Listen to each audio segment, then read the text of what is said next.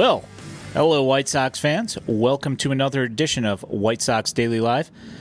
Hopefully, that you just got uh, you got to go ahead and watch that Gio Gem and watch the White Sox pulling out tonight, and um, almost no hitter.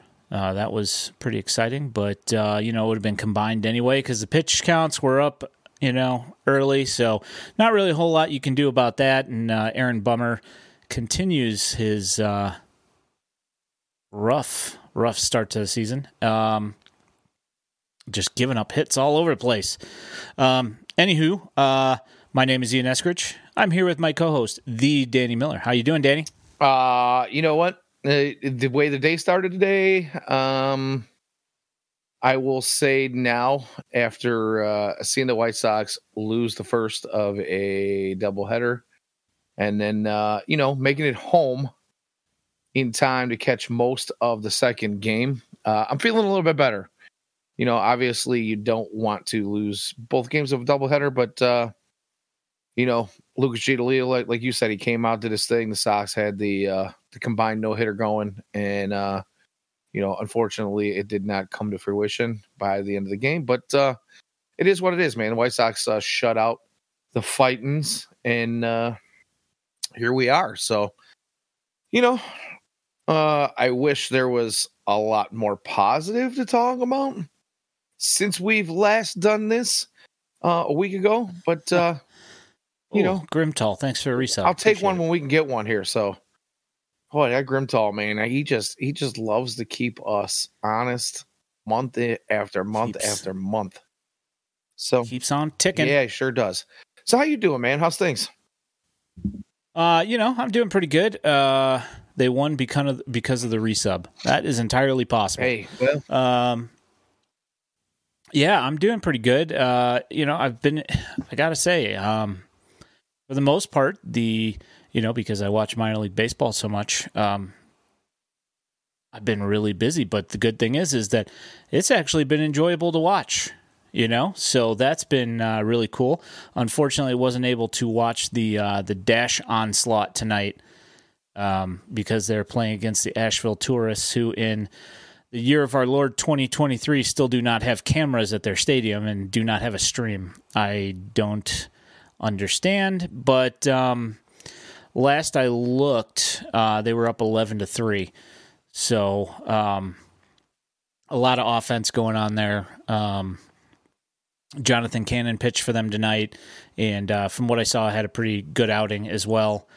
Um, unfortunately, uh, Sean Burke, you know, uh, made his way back from the the uh, IL today, in, indeed, uh, for Charlotte and um, his outing did not go quite as well as we would have hoped. Um, first inning was great, ten pitches, three groundouts, and then uh, you know wheels kind of fell off with the command in the second inning, and he walked uh, three guys. He struck out two in the same inning, but uh, he ended up giving up a grand slam, so that was unfortunate. And he got pulled pulled right after that because he had hit his thirty pitch mark. So that's a that's a bummer, you know. Um, but you know, what are you going to do?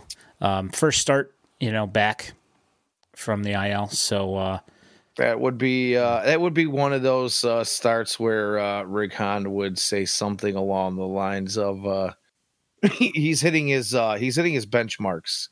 He's he's you know he's he's on his timeline. Uh, you know we're we're not really looking at results right now. We just want to make sure that uh, you know we we've got goals set in place and uh, you know he he's hitting those, reaching those goals, type of thing. You know he'll spin it, but uh, you know, like you said, he, he is coming back off of a, a long layoff, and uh, you know it's just nice to see him back on a mound and to have some successes along with you know some hiccups, but again, it, it, it's you know it's first it's first time out after a while. So you know you're going to give the guy a little bit of leeway at this point in time, right? Oh, 100 percent. Yeah, hundred percent. And you know, like the thing is that you know, I think that um, even you know, I think he had, uh, I think he got pulled with like 40.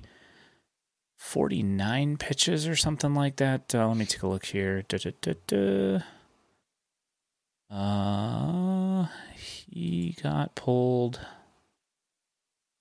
Just did something goofy.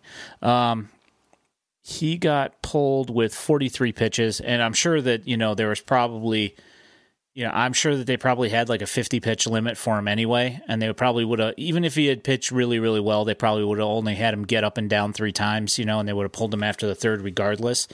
Um, but uh, you know, five five earned runs. You know, he walked one in and then gave up a grand slam. So it, it's not exactly you know how he probably was looking to start the season, but um, you know, overall, not a not a bad, you know, you know, at least in the in the first inning, he got got out of there quick, and there was that, you know, you could tell that he lost command of like pretty much all of his pitches in the second inning, and not really a whole lot you could do there. So, uh, but um, yeah, we'll talk over some of the uh, other pleasing things from uh, minor league baseball here in a while. Um, but think, uh, uh, command might be a word we use a, a, a bit tonight. yeah. Um, so I guess we could start off with uh, game one of today. Well, I guess we already started off with game two, but we'll start. You know, uh, we'll go back to uh, game one here.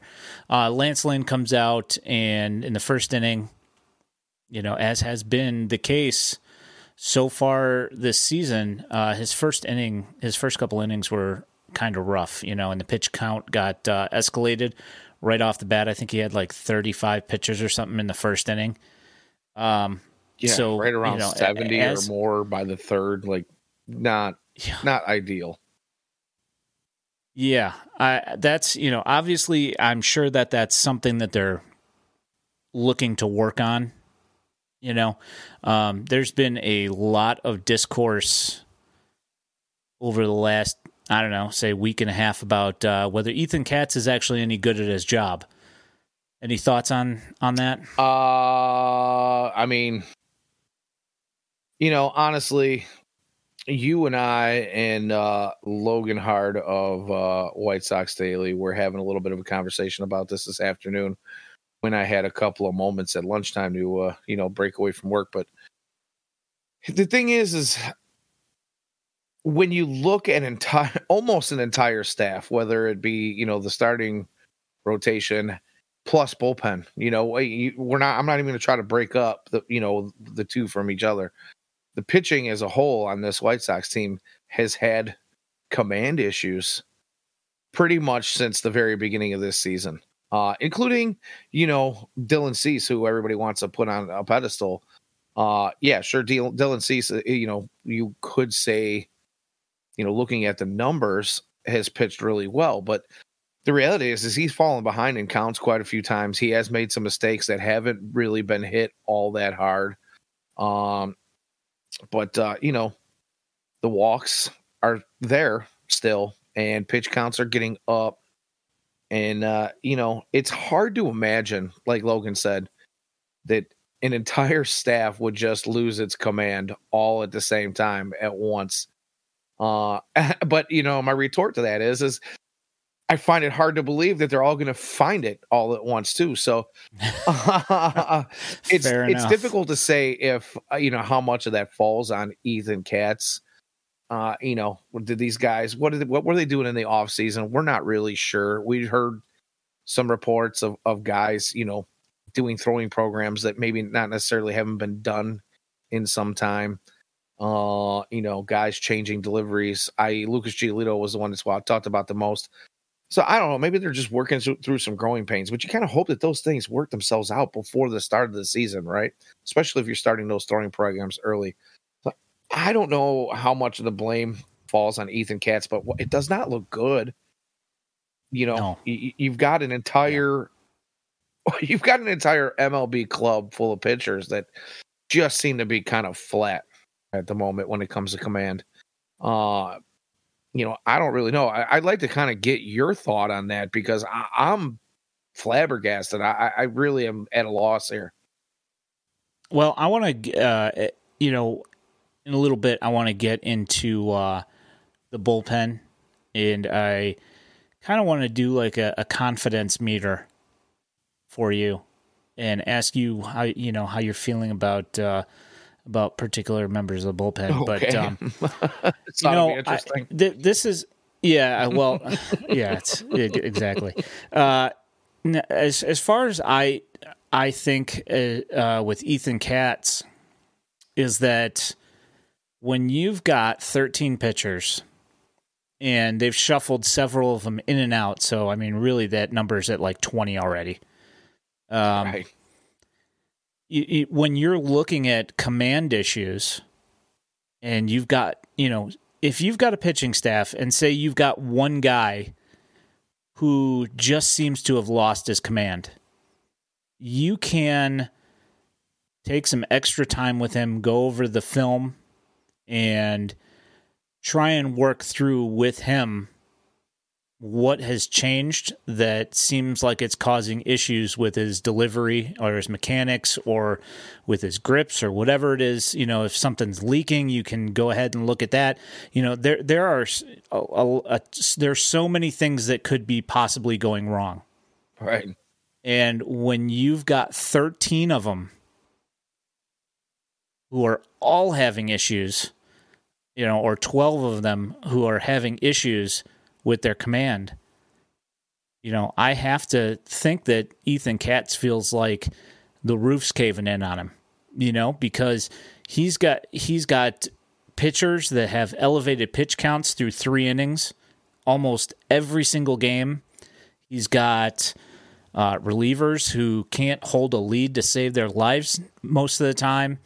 Um, nobody's being a stopper. I mean, you know, Raylo in this in this game, you know, great, you know that that he got through it and everything. But I mean, it just it's like every time you turn around, somebody's walking somebody. You know, you're walking a three game series team record amount of players. You know, opposing you know mem- uh, members of the team. You know, in the last series. You know, it's it's just one thing after another and it's it's like every time you look there's somebody on base and they're getting on there without actually having to do anything. So it you know obviously that affects the offense because the offense has to work harder. I mean there's it's just so so many things going wrong at the same time. And i have a very very hard time believing that all of a sudden ethan katz doesn't know what he's doing. You know, I if anything, you know, I had thought about one thing that could have possibly caused this was maybe going a little bit easier on the pitching staff in spring training that they didn't get enough reps in possibly because they were trying to keep pitch counts down to keep everybody healthy. Um, that could be one reason. Um, I mean, there's just so many different reasons that things could be going wrong. And it seemingly everything is. Right. you know? Uh, you know if you looked at their uh, you know i was looking at the at the league wide records yesterday and like the white sox would be in sixth place in the al east. You know? I mean there's no six teams in any in any division but if they were in that division they'd be in sixth place. You know? I mean it's it's just ugly all the way around. And um yeah, that's I guess that's that's my feeling on the whole Ethan Katz thing is I, I don't think that it's on him because and and I don't you know same thing uh, I don't feel it's on Grifol either because every time he puts somebody in there they just like the wheels just immediately fall off. So I Yeah, mean, it's it's can you? almost unfathomable, honestly. Yeah, it's insane. You know, I and I you're right, and I think you went before I kind of stepped on you there. Uh, I I believe you were going to ask me like, can you blame him? Can you blame the manager? And I don't. I'd have to say no. You know, obviously he sits in the in the driver's seat, right, and he's going to be the one that's going to take you know most of the heat. You know, we're already seeing the uh, the tweets out there on the socials, and you know anywhere you look and read anything about the White Sox, and people there's there's the that contingent of of TLR stands still out there saying, "See, it wasn't TLR. It was all. Oh, It was these. tweets. It was these Oh, heartless players who just Rick Hahn the con and blah blah blah blah. And I'm going, wait a minute, man. It, you know, we said this last week. It's still only the middle of April. Let's, you know, pump the brakes on that a little bit. But it's also very hard not to be frustrated when you watch these games. Uh, I, I understand that frustration, but uh, you know, before we start placing blame and pointing fingers, uh, you have to take a step back. And I said this last week and kind of look at where we can place the blame. And it, there's, you're not going to have that cultural shift, that that shift in mindset. And I mean, we're talking about a lot of moving parts that have changed over this past winter with not just coaching staff, but with new tech, with new techniques, with new types of training, uh, new types of coaching, new philosophies on on how things are supposed to be done. All those moving parts, you know, you're not just changing one cog in the in in the the gear here, right? You are realigning every piece of equipment, changing the whole gearbox, right? And and you're you're tweaking things from you know front to back, top to bottom. You might need to continue to tweak things for a while to find that sweet spot. So I, I just you know want to reiterate, yeah, I'm I'm trying to be patient. It's difficult it but is. I but I'm trying to be patient. You know, they have been a tough watch in a lot of cases. Again, have they been more entertaining in some instances? Absolutely. But you know, you mentioned the fact that it seems like the you know the offense is kind of does its thing here and there, and and the pitching just can't seem to put it together. But you know, the Sox are not awful in in runs scored right now, right? They're they're probably a little bit better than middle of the pack. Uh, you know, they might even be close to top 10, I would say, in runs scored. But they're tied for second to last in runs allowed, if I'm not mistaken. I don't know if that changed uh, at the end of this game. Um, but, you know, I was just kind of looking yeah, at these things this afternoon. But the run differential is not great. You know, we're. Well, for the record, I don't think it was that bad, actually. Well, I, I they guess. were like negative seventeen before before today. I, I mean, I guess it's just I, you're probably yeah. I think they're like negative nineteen, something like that. It's it's well, it's not it, I, awful I com- considering. I, yeah, I don't know. I think they're at eighty four or eighty five runs scored uh, somewhere. I I don't know the exact number, but you're you're right. You're close either way. But when you are looking at the amount of runs allowed, especially from the bullpen, which has been kind of the Sox bread and butter, or at least was touted to be the Sox bread and butter the last couple of years here. And, and you know, it hasn't been awful up until this season, re- really, honestly, right? You know, there have been some hiccups here and there, but golly, I mean, this year they are just giving up all kinds of runs. And the offense yeah. does seem to be clicking. And you know, you're sitting at 104 or whatever it is, 106 runs allowed versus the 80 some odd runs you're scoring, you're going to lose games. You got to get these things commanders that word you got to get the command together we got you know i mentioned in that chat that you and i had this afternoon with uh, logan and uh you know i think one of the things i said is these guys look like they're trying to picasso a lot of things. You know, they're trying to paint corners and they get behind an account and then they've got to throw a fat one over the middle. And, you know, teams are not going to, these are major league hitters. And we haven't played slouchy lineups. You know, we can look at records, but for the most part, I mean, most of the lineups they've faced are, are, they have the potential to do some damage. And if you're going to throw some mistakes over the plate or throw that fat one because you're so far behind in the count, you have to guys are going to tee off. It's just how it's going to go. So my thing is, I'd like to see these guys attack a little bit more early in you know at bats, both sides of the ball, but yeah. especially the pitching staff. Just get out there and attack. You know, throw your best pitches up there. Let these guys and don't hang them. You know, obviously. Yeah. But I guess well, that's all I, easier said than done, right? Of course it is. You know, I was actually thinking about that as uh, you know, working my, you know, I was coaching at my kids' uh, tournament over the weekend, and this pitcher uh, started the last game, and uh, you know, for the other team, and he walked like I think like three or four guys in in the first inning.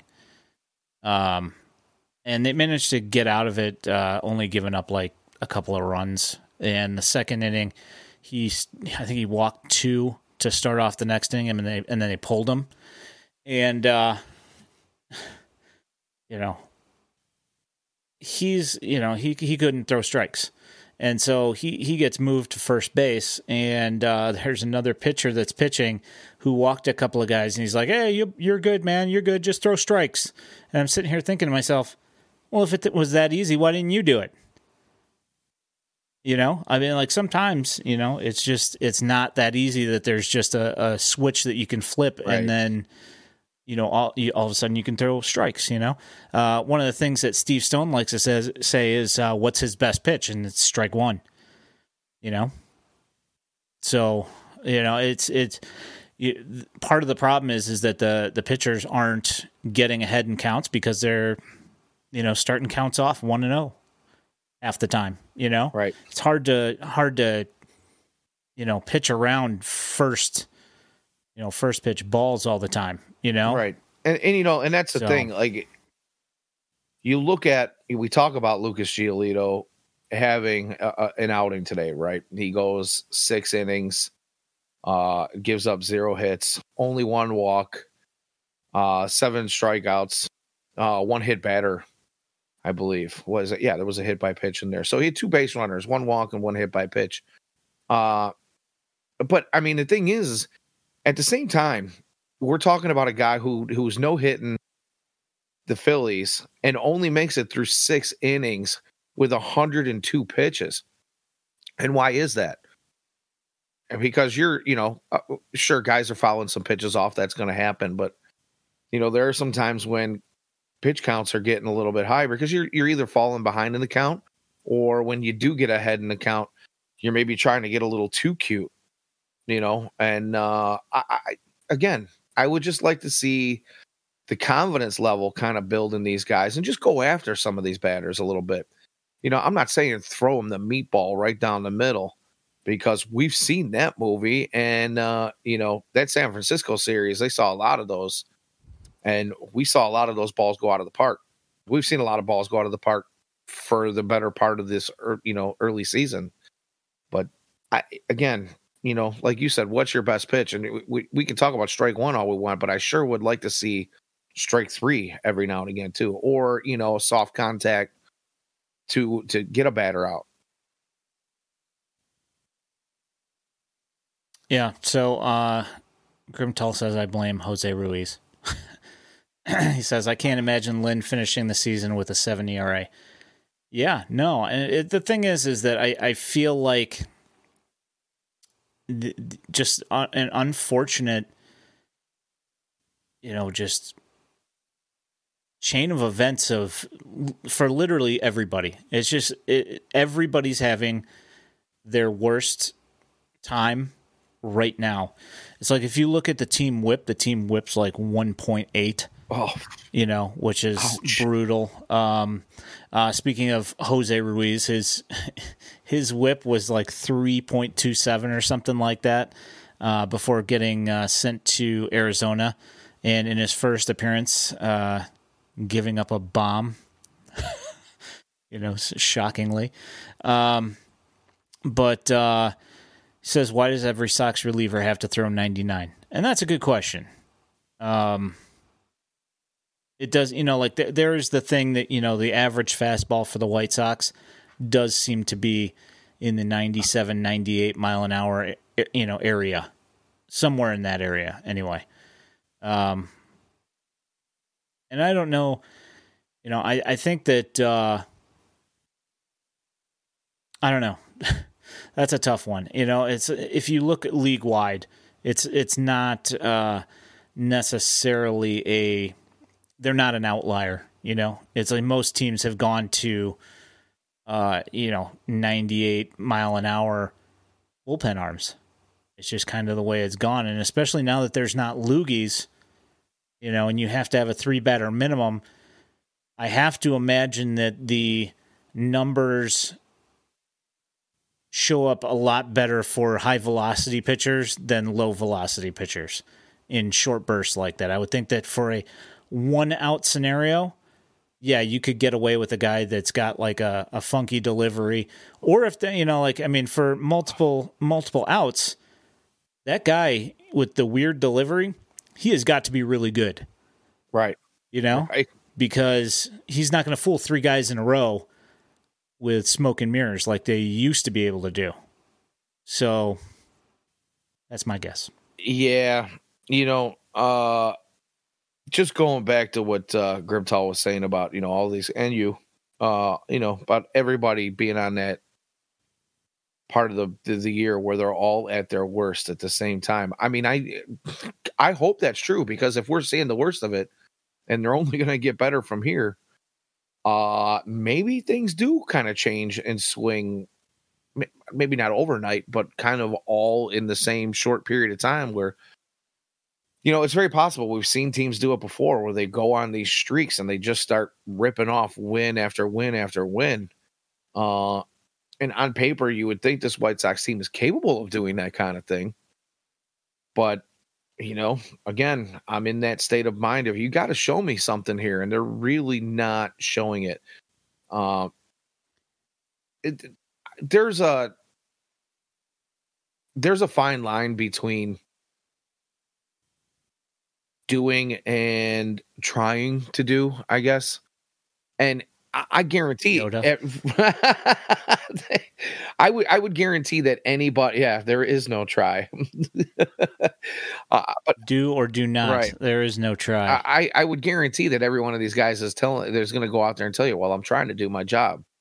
But the thing is, is you you can try all you want. You really you're a professional baseball player. Now is the time to find that focus. That seems to just not quite be there. The laser focus just isn't quite there yet. So I, you know, I don't really have the answers. I wish I did, and but I'm, Yeah. I'm not seeing anything that tells me this is just going to turn around. Over- Well, I mean, I, I will say this. You know, like uh, one of the things that has been better over the last, I don't know, uh, 10 games or so is that the starters have gotten um, a little, you know, like uh, they've started to bounce back a little bit. The the one issue is that they're not giving you the length that you need. You know, you're not you're getting five innings, six innings max out of these guys, and that's an issue because you know Jimmy Lambert today made his tenth appearance, seventeen games into the season. That is absurd. The guy's arm's going to fall off. You know, and I mean, you know, he used to be a starter, so you know he's not completely uh you know just a short in you know a short one inning guy. You can get multiple innings out of him because he's at least a little bit stretched out just from having done that for a long time. But 10 appearances in 17 games is ridiculous. Well, and there's a big difference You know? between being able to go multiple innings uh one day and pitching one inning three or four days straight. You know, you're the fatigue on your arm, the soreness that sets in after throwing like that. You know, especially if you're going out there and you're throwing hard for one inning. Uh, you know, as a former pitcher myself, again, not trying to compare myself to any of these guys, but you know, yes you are Oh, absolutely. Uh, but you know, the, the it it you get that soreness, you get that tenderness, you get that uh you got to knock the rust off just to be able to get going after throwing a few times like that. So, you know, you might be able to have a Jimmy Lamb that gets you 90, 100 innings in a season, but I would much rather see that come in, say, a two inning outing every third or fourth day rather than pitching three or four days straight, one inning, and having the same amount of innings build up. Uh, The the, the difference in uh, recovery time and, and what it's going to do for his you know aches and pains is going to be light years between you know those two scenarios.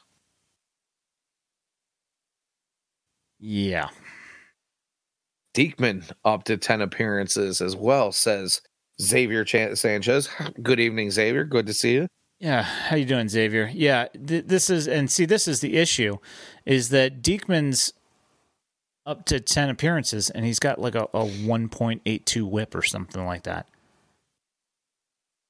That's not good. You don't you say. know. Um, yeah, well, I mean, obviously, but the thing is, is that uh, you know, again, to fall back on Grifol, I don't know what he's supposed to do. You're getting five innings out of your starters if you're lucky, most of you know, like half the time. Um, somebody's got to eat these innings. You know, you, you, regardless, you can't just say, uh, well, you know, we only got five innings out of our starter. Uh, we're only going to play seven innings today. You know, like you can't do that. You that's that's partially you know partially the reason why they keep on bussing guys in and out. I was just gonna say, Charlotte. you know, the, the one thing that you know we've talked about this many times before. One thing that the White Sox are pretty good at is developing bullpen pitchers. Uh, unfortunately, the way things are going early on here, it seems like there's going to be a revolving door for most of the season.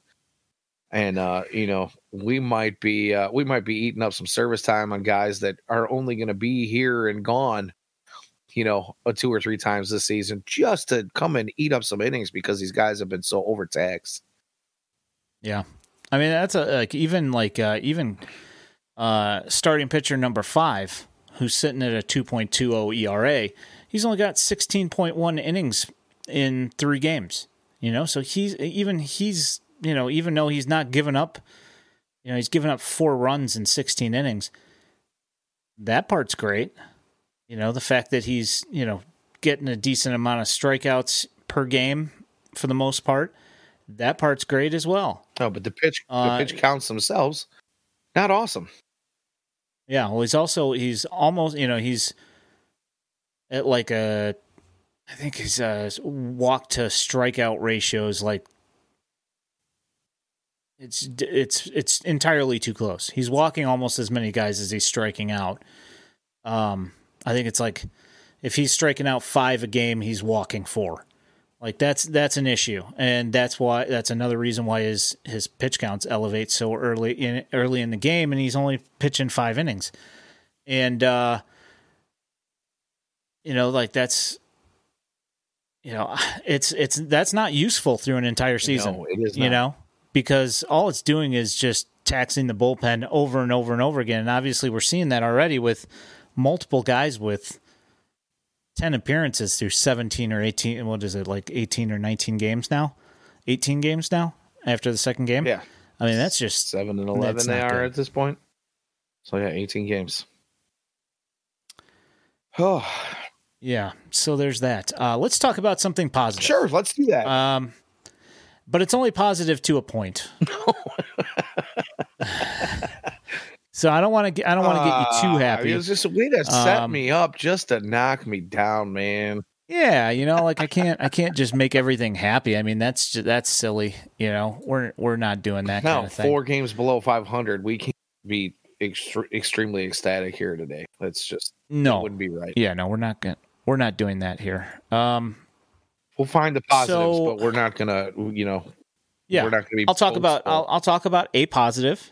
Uh, but uh, as an overall, it's really a negative. But uh, we'll talk about the positive here.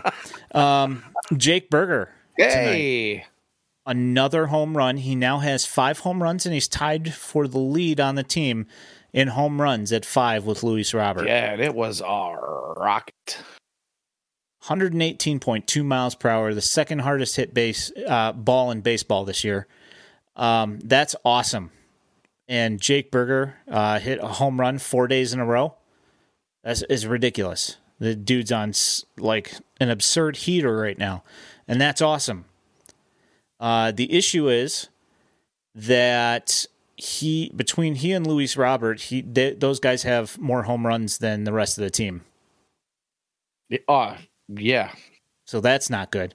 Uh, second of all, uh, he has played uh, in 10 games and he's got 26 at bats. And he's got five home runs. So he hits a home run one of every five at bats almost, which is amazing. Uh, the issue is. Unsustainable, but amazing. It- well, yeah, of course it's unsustainable, but I mean, I, I'm just throwing it out there. I mean, it's for him to only have 26 at bats and have the team lead in home runs when Luis Roberts got three times the amount of at bats. Right. That's not good.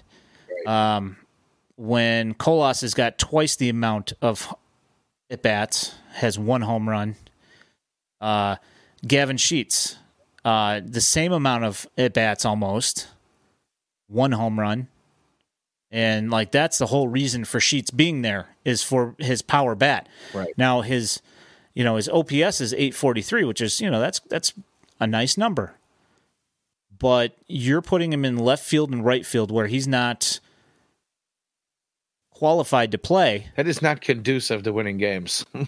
and then also the reason why you're putting him in there is for his left-handed power bat, and, he's and it doesn't have any power. yeah, he's got he's got. One I mean, he does have nine. He's got nine doubles. So I mean, that's great.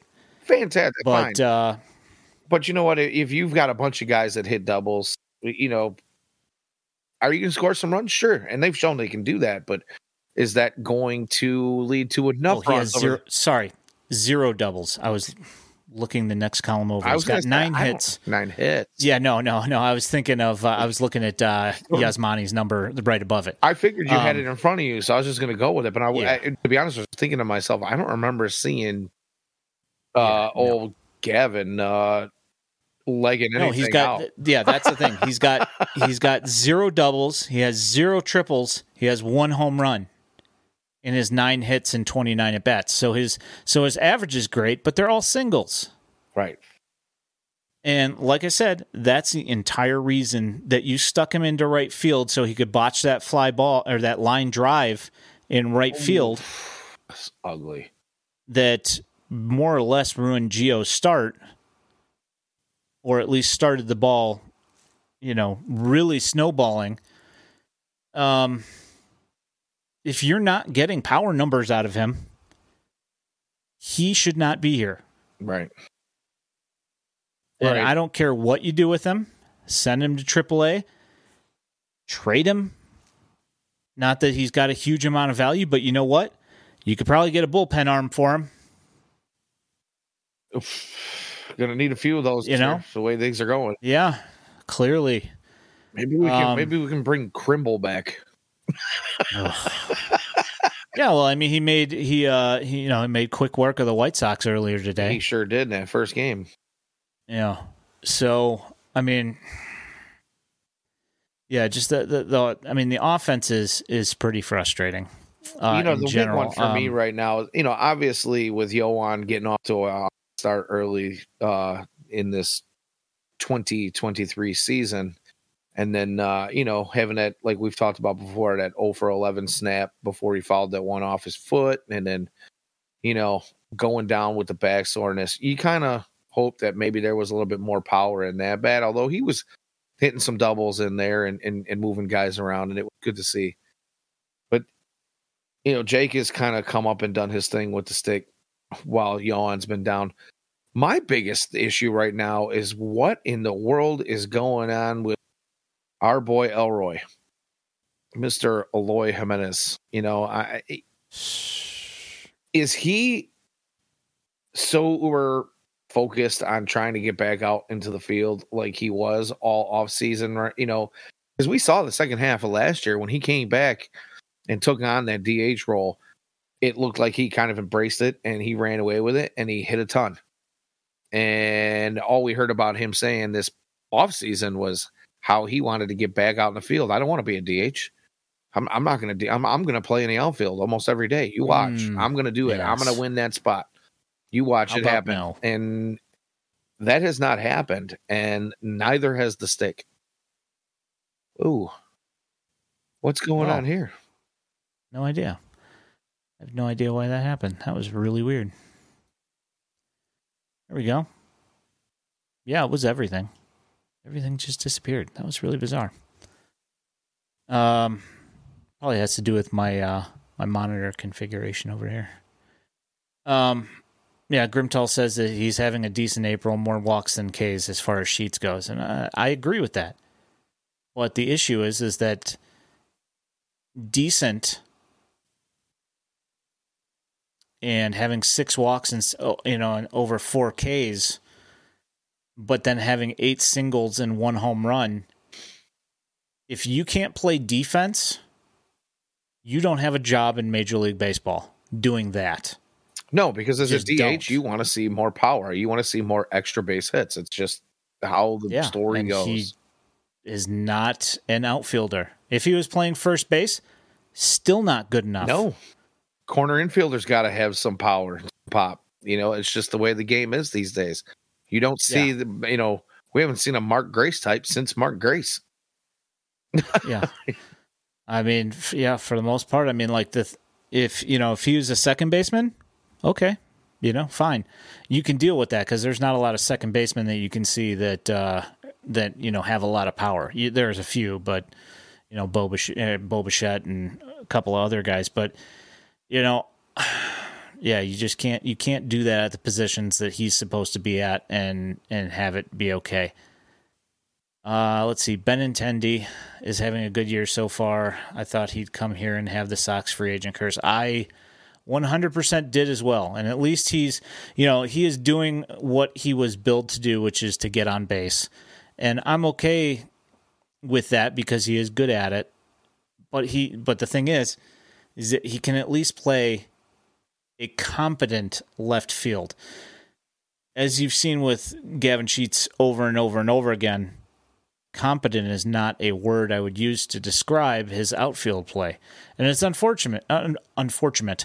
It's uh, unfortunate. You know, I wish that he was uh, at least halfway decent at the outfield, but you know, when he's out there flopping around like a fish, that's just uh, it's no bueno. you know, it costs you games doing that. So I mean, the still frame of him laying on the ground, looking over his his right shoulder, back towards, uh, back towards the infield, even though the ball was actually already past him in the outfield, was like, I, I mean, that picture was worth a thousand words.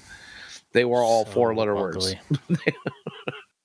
yes, ten, uh, at least ten words. How about that? All right.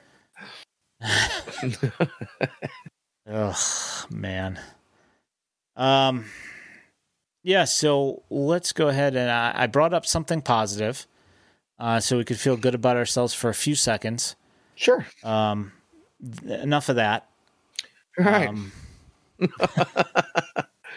uh, let's go ahead and uh, move to the bullpen here. Oh, and, uh, here we go. I'm gonna bring us I'm right going back down. to. Yeah, you know, absolutely. Like I said, we can't have too much. We can't have too much feeling good because that's, you know, that's not uh, realistic. I, I want to keep true to uh, how White Sox fans actually feel here with this. Um, uh, present company included, by the way. Yes. Um, let's go ahead and uh, with one being the least and ten being the best, and you they they can all have the same the same number if you want. Uh, I'm just simply giving you a grading scale here. Um, let's just go ahead and go in. Uh, hold on one second. Let me go ahead and bring this up right here. Where's that? Right here. Dooby dooby doo. Oh, this is. Oof. I mean, I don't mind giving my opinion and throwing my assessment out there, but ooh, this is gonna be uh, it's gonna be hard to. Oh, Dial Steak, nice. how you doing? Good to see you. Whoa. ten. hey, all right. Well, I'll take that. yeah, absolutely. Don't get that too often, No. especially Grimtall. Especially Grimtall saying stuff like that. He's not nice. Yeah, well, you know, He says, I'm not going to blame Gavin. I wouldn't blame Gavin either. I'm 100% with you on that, uh, Grimtall. This is 100% a roster construction I issue. was just gonna say. Uh, this is not a Gavin Sheets issue. His see the thing about and here's the thing, Gavin Sheets was never a power hitter. They projected that he would have power, but his game has always been bat to ball, gap to gap doubles. That's always been his thing, and they got lucky that they caught lightning in a bottle, and you know got like what's 14, 15 home runs or whatever it was out of him last year. Well, and that's the thing. In in short bursts, he's shown some some power where it just seems like there's a six or eight or ten game streak where he'll come out and hit five or six and some of them are moonshots. You know what I mean? They're you know, Yep. they're they're upper tankers in some parks and and concourse shots, but you know the consistency just is never really been there as far as Yeah. you know having that big not- lefty yeah. power bat. And you would hope that his bat would play at the cell or whatever you want to call it, the down arrow field, U.S. Commiscular Park Yeah.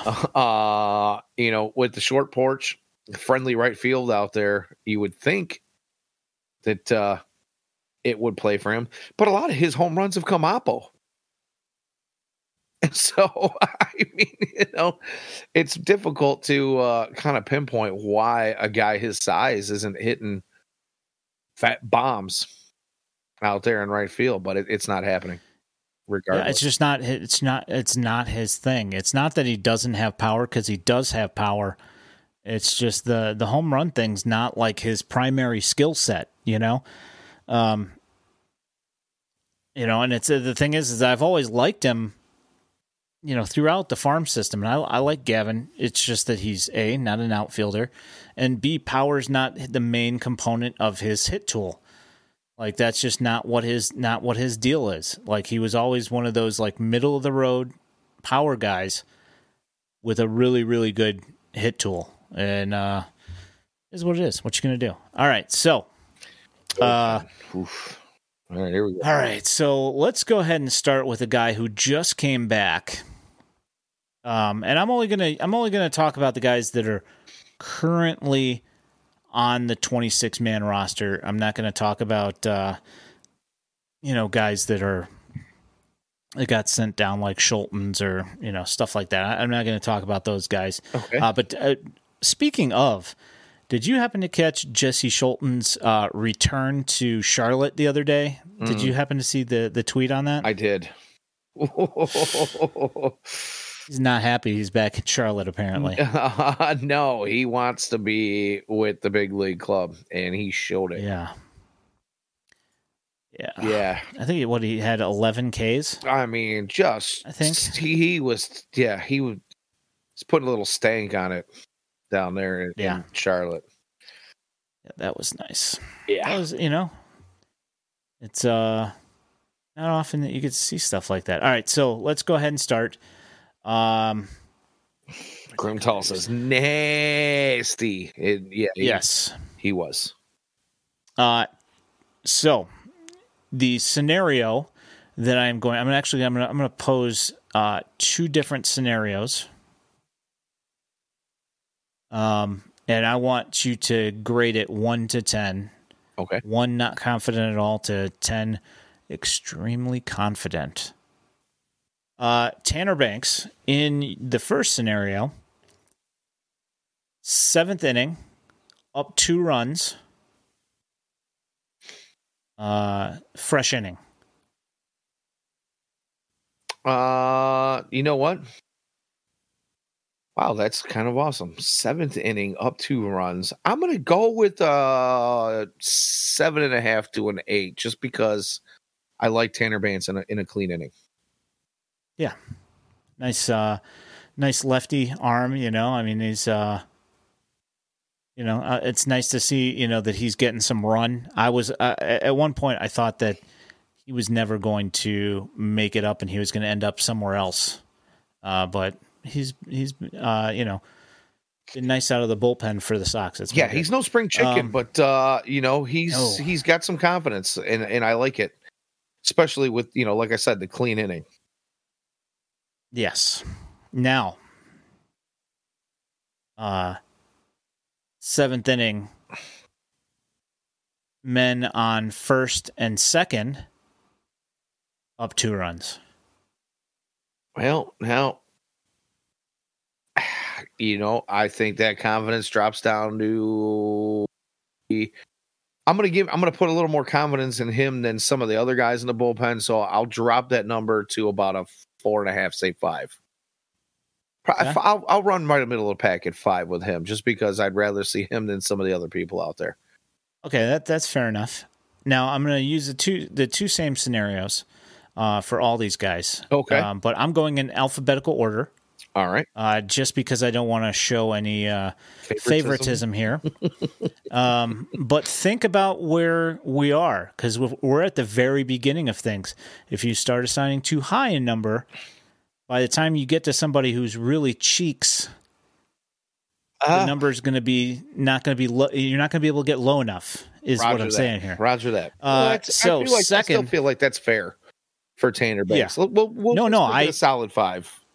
I agree. I'm just simply stating that you have plenty of arms to go through here, I will. and uh, there's a lot of bad out there. I will. Hey, Pusher, how you doing? Thanks for stopping in. Ah, good evening.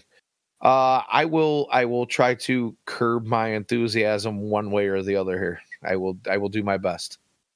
Sounds pretty pretty good. Um, all right, so uh, next pitcher in alphabetical order, Aaron Bummer. Oof. All right. Starting the seventh, no base runners, clean inning.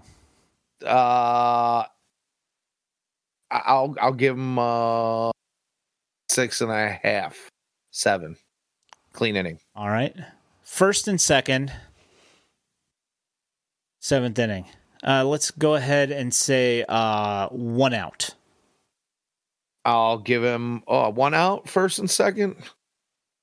He likes to deal a lot of ground balls, so I'm not going to curb that one too much. I'll say I'll, I'll move that down to uh, from a from a six and a half, seven to uh five and a half, six with one out. Zero outs now. That that number drops probably back down to about a a five again, maybe lower. Yeah, see that's that's my issue with Aaron Bummer is that there's a lot yes, there's a lot of ground balls, but it's hard ground balls. Well, this is true. Uh, That's the- that's the- the issue, the and ban that he on the does give up a lot of hits. The ban on the shift Yeah. is definitely uh, plagued a, a handful of the guys in the bullpen this year. Well, see, the thing was is that you know, no matter what it it, it and it, this has followed him for a few years. That it doesn't matter where you put your infielders, the hitter always seems to find Oh, the perfect spot right in the middle of them when Aaron Bummer's pitching. And I'm not entirely sure why that is because his sinker is deadly, his slider's ugly. I mean, like his he he's got really nasty movement on his pitches and he throws hard. Uh, it's just his command, you know, like he ends up leaving it in the zone a little bit too much and ends up getting him touched up. But okay, all right. Uh, moving along, next in alphabetical order, Jake Cheekman. oh, Seventh inning, zero Clean. outs, fresh in, fresh inning. Yeah, uh, confidence, no runs. confidence level. Oh, so we're we're in a tie ball game, or No, no, I'm saying you're up two runs, but uh, you know what's your confidence that he's not going to give up anything? that he's not going to give up anything? Yeah. Three. Hey, you're you're you're you're uh, Grimtall's got four. so he's he's a little bit more confident than you are. Okay. All right, so men on first and second with one out in the seventh inning. Oh, we're gonna go What's negative. your confidence there? Negative point five. I mean, he's gonna implode. yeah, because those aren't those aren't. He didn't allow those guys on base, It doesn't matter. Right? Because we have established from last stream that his 1.8 in WHIP is going to be either from uh, he's going to walk the bases loaded, and then the next guy might strike out, but then he's going to give up a hit. And at And least two one. of the guys from the other pitcher right. are going to score, so he doesn't get charged with it. Right. Exactly. His whip goes up, but he'll get a ground out on, or a fly out on the next out, so none of his guys will score. Right. ERA stays relatively uh, respectable, but the whip looks fairly atrocious. Yeah. His uh, inherited runners scored. Um, Oh. That's going to be an adventure to follow all year long. well, I don't know that there is going to be an all year to follow.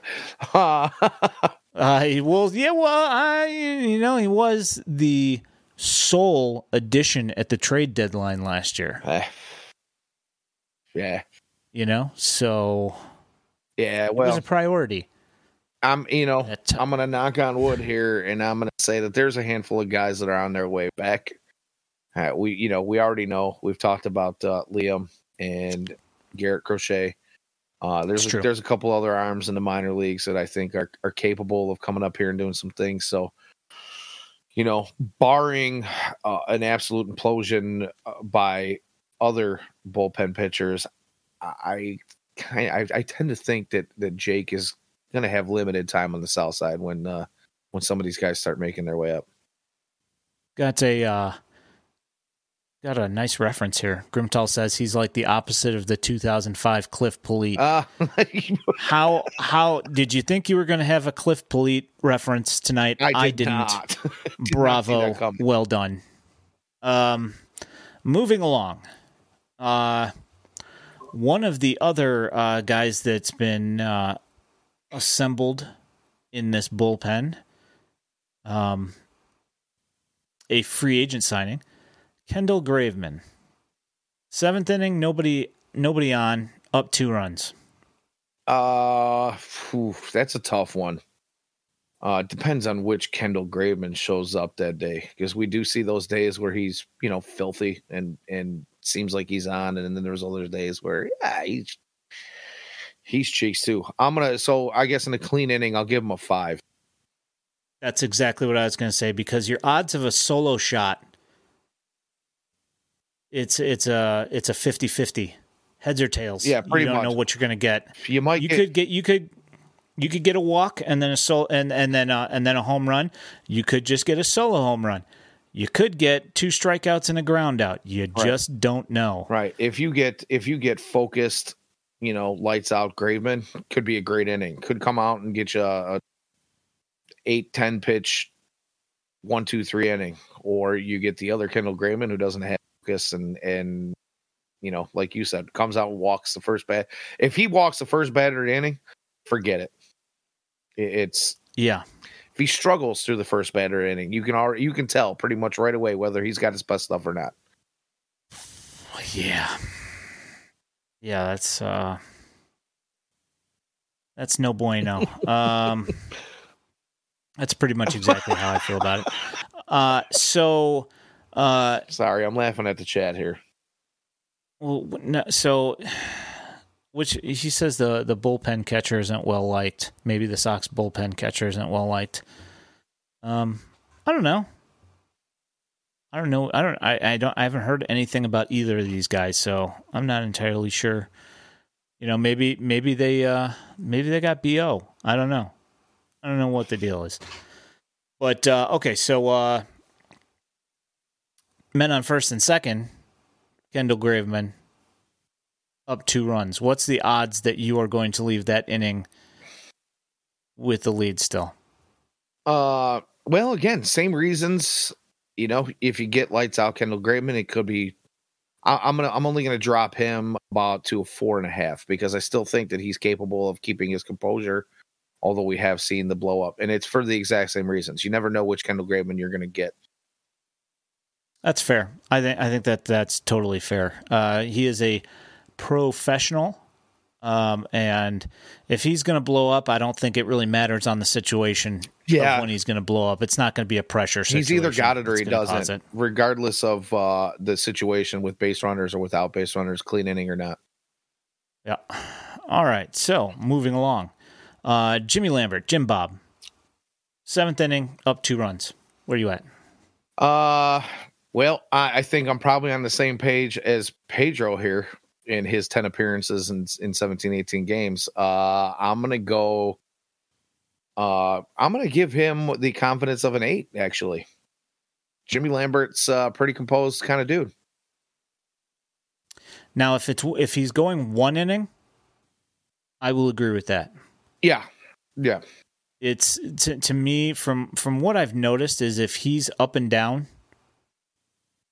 more than uh, more than his initial inning, that's where he runs into issues. Right. Um, you know, just like today, he got through the first inning just fine, but then in the second inning, not so good. You know. Right. Right. So, um, but yeah. Uh, so, uh, high leverage Jimmy Lambert, men on first and second. How you how are you feeling about that? Uh still better than most in the bullpen. I'll uh, I'll only drop him down to six and a half, seven. Uh, maybe even I'll stay at a like you say if it's a if it's that if it's if it's one inning if we're looking just to get through one inning, I'll I'll kind of curb my enthusiasm at a six and a half. Grimtel says, "I love me some Jim Bob." Nine. uh, you know, I, am trying to keep it real here. Uh, yeah, I don't. And you know, before we get through this thing, I might as well just throw the disclaimer out there now. I don't know if I trust anybody in the White Sox bullpen currently with runners on base. You know, the way things have gone early on in the season. The only reason that some of these guys are getting a lower number than uh, they would do in a clean inning. Yeah. All right. So uh, next up on the list, Reynaldo Lopez, clean inning. Uh, we'll just uh, leave it at the seventh inning, just because, just for a uh, even even factor. Okay. Uh, Reno Raylo coming in in the seventh inning, clean inning. I'm gonna say he. I give him a seven and a half to an eight to get out of the inning, containing a lead but chances are he's going to give up one run and cut the lead down to one, and he's going to put two other guys on base before he gets through the inning. hmm. See, I like I like Reynaldo. I do too. And I think he I think he might walk somebody uh, or give up a hit, but I don't feel like I don't feel like he's. Uh, I feel like he's better than that. I guess is okay. the, is the way I'd, I'd put it. I feel a little bit more um, at ease with him coming into a game than I do any of these other guys, except mean, for uh, except for maybe um, Jimmy Lambert. And that's pretty much where I was at. I gave Jimmy Lambert. I'll give I'll give Raylo a seven and a half.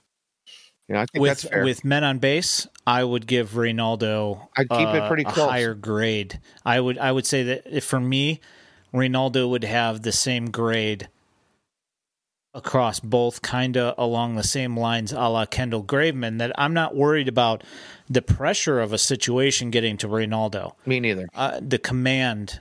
That's where I think that he would have like a, a thing, and and also, I'm going to throw this out there if we're talking about uh, pitch clock confidence, Reynaldo would have my lowest grade on uh, the roster as far as pitch yeah, clock. He does seem to lose sight of confidence. That. I mean, how many pitches have we seen him get off just at like the one second mark? It happened again tonight. He, I'm watching him in this second game. Was at the eighth inning, I believe, when he came out. Uh, you know just got I, that one off. Yeah and, and i mean they even talked about it on the broadcast. It was like he wasn't even paying attention just barely got it off. So yeah i'll agree with you on that. Uh, and i'll also agree with keeping the number pretty similar uh you know going from uh clean inning as opposed to uh guys on base. Uh my only reason he's not higher or, or not as high as jimmy lambert is I have confidence that Ronaldo is going to get through an inning without giving up the lead. The thing is, he's going to make it interesting. Oh yeah, oh yeah. He's going to. I hundred percent agree with that. Like you're going to have the possibility of a guy being on second and third, right? And that was kind with one out. Entirely possible. yes, hundred percent. I'm not going to disagree. He could give up a walk and then give up a double, and then you got a guy on second and third, or he's giving up a run and there's a guy on second. Right. I 100% agree with that. Um, but you know, I still have, you know, I, his stuff's just so nasty that I'm that I'm probably is most confident with him and and uh, a little bit over Jim Bob. Uh, so uh, the next two are going to be guys that you one. Um, I don't think we he was the 27th man today, today and I don't think he's staying. Um, and the other one is a uh, a newer addition who you've seen uh, a couple of times, and uh, I'm just going to go ahead and uh, skip over uh, Nicholas Padilla, uh, ex Cubs farmhand. Yeah, he Um, was just the 27th and- man today. I, I don't really Yeah, think uh, counts. yeah. Uh, so Keenan Middleton, um, clean inning. Uh, you know what? I feel pretty good about him with a clean inning. Actually, he's looked pretty good so far. Uh, and he's he seems to have a bit of that kind of swag and confidence when he comes to the mound. Uh, definitely throws some gas up there. Uh, you know, this is one of those guys we talked about. Why does everybody in the Sox bullpen have to throw, you know, 99 uh, up into triple digits? But uh, clean inning, I'm going to go ahead and give Keenan one of my higher votes of confidence with a seven. Okay, and I know. guys on base. guys on base uh, a little bit less Uh, i'm gonna go probably drop that down to five and a half ish just because of the lack of well i mean it's not like he's had a ton of opportunities Yeah, you just haven't seen him do it yet, so so i, I don't kind of really makes it a little bit difficult. yeah, i don't have the confidence yet i'd like to see more from him before i give a final evaluation so i'll just uh, to say i'll give him the five and a half just to stay over that 50-50 mark Okay. All right. Last and least. Um just because he's the last. I don't he's not least really. Uh but uh Gregory Santos. another Uh clean Cannonball clean inning. arm. What do you think? Oh yeah. Uh, 100, 100 mile an hour. See now, Gregory Santos is another one of the Graveman types where if he if he's got it, he's got it, and he's throwing that fastball past everybody. Uh, but in a clean inning, I'll start at about a six and a half. okay. Uh guys on base. Four and a half. Five. Mm. Uh, what, You think I'm I- selling I them fe- short, I feel, or am I? I Am I, am I, you are being very generous. I, okay. I mean, well, I again, think with if he came into an inning with guys on base, I have zero confidence I, I mean, I guess he's not at least giving up one. Okay. All right. Well, if we're talking about giving up one or we're giving, I see now I'm thinking more like the lead. But then again, if there's two guys on base and we've only got a two run lead, chances That's are he's going to throw that half. he's going to throw that hundred mile an hour fastball that's middle middle and somebody's going to get a hold of it. Somebody's going to smoke it in the gap, and your guys from first and second are both going to score. Because I got to be honest. John Rudels. Hello, John Rudels. Yeah, the thing about Um, him is, he, yeah, he throws the ball hard, but that four seamer is straight as an arrow. It doesn't Nick do Birdie-ish, if you yeah, will. it doesn't do anything. Yeah, it's tough. So yeah, I- Um, yeah, I, I guess I can agree with you there. You pay my opinion on that one. I'll go lower. Yeah, I just you know I I if there's guys on base and you bring him in, I just feel like it's going to blow up. Like Yeah. throwing gas on a fire, you know. Like, and the thing is, is that it's not that I don't like him. I just think that he doesn't have the experience yet, and uh, I'd like to see him command a really good wipeout ready. pitch, and you know Yeah. he's got a. He's got a couple of pitches actually that move, but Does. he doesn't command Yes. them quite as well as you'd like to yet. Says he's six two one ninety. I don't know about that. That's Santos, sounds very generous. Yeah. okay, he looks like a beanpole to me. Yeah. Oh well. All right. Um. Well, I mean, All I right, so guess I, uh, maybe I feel like he's taller than six two, but if he is, then he's definitely heavier than six two or one That's what. I'm saying. Yeah, that's what I was thinking. Grimtall says I miss Jimmy Guns. Yeah, well, is he still on the is he still on the Yankees? Uh, I believe he is, but I believe he's hurt. Again? Yeah, I think so. Jeez Louise. Let me take a look at this. I mean we're on we're, is he just on the, coming uh, back from being hurt? yeah. I thought this was his first year. Let's see. See, maybe maybe that's Oh. what it is. They're expecting him back soon. Mm, he was in spring training. Let's see. He's got seven games this year. Okay. 6.2 innings pitched, 0.75 whip. Yeah. Okay. Yep. I apparently I miss Jimmy Cordero as well. And I know and I'm 100% positive that Ricky Renteria is probably calling him every day on the phone. and Jimmy's like, "Hey, yo, Rick, lose my number."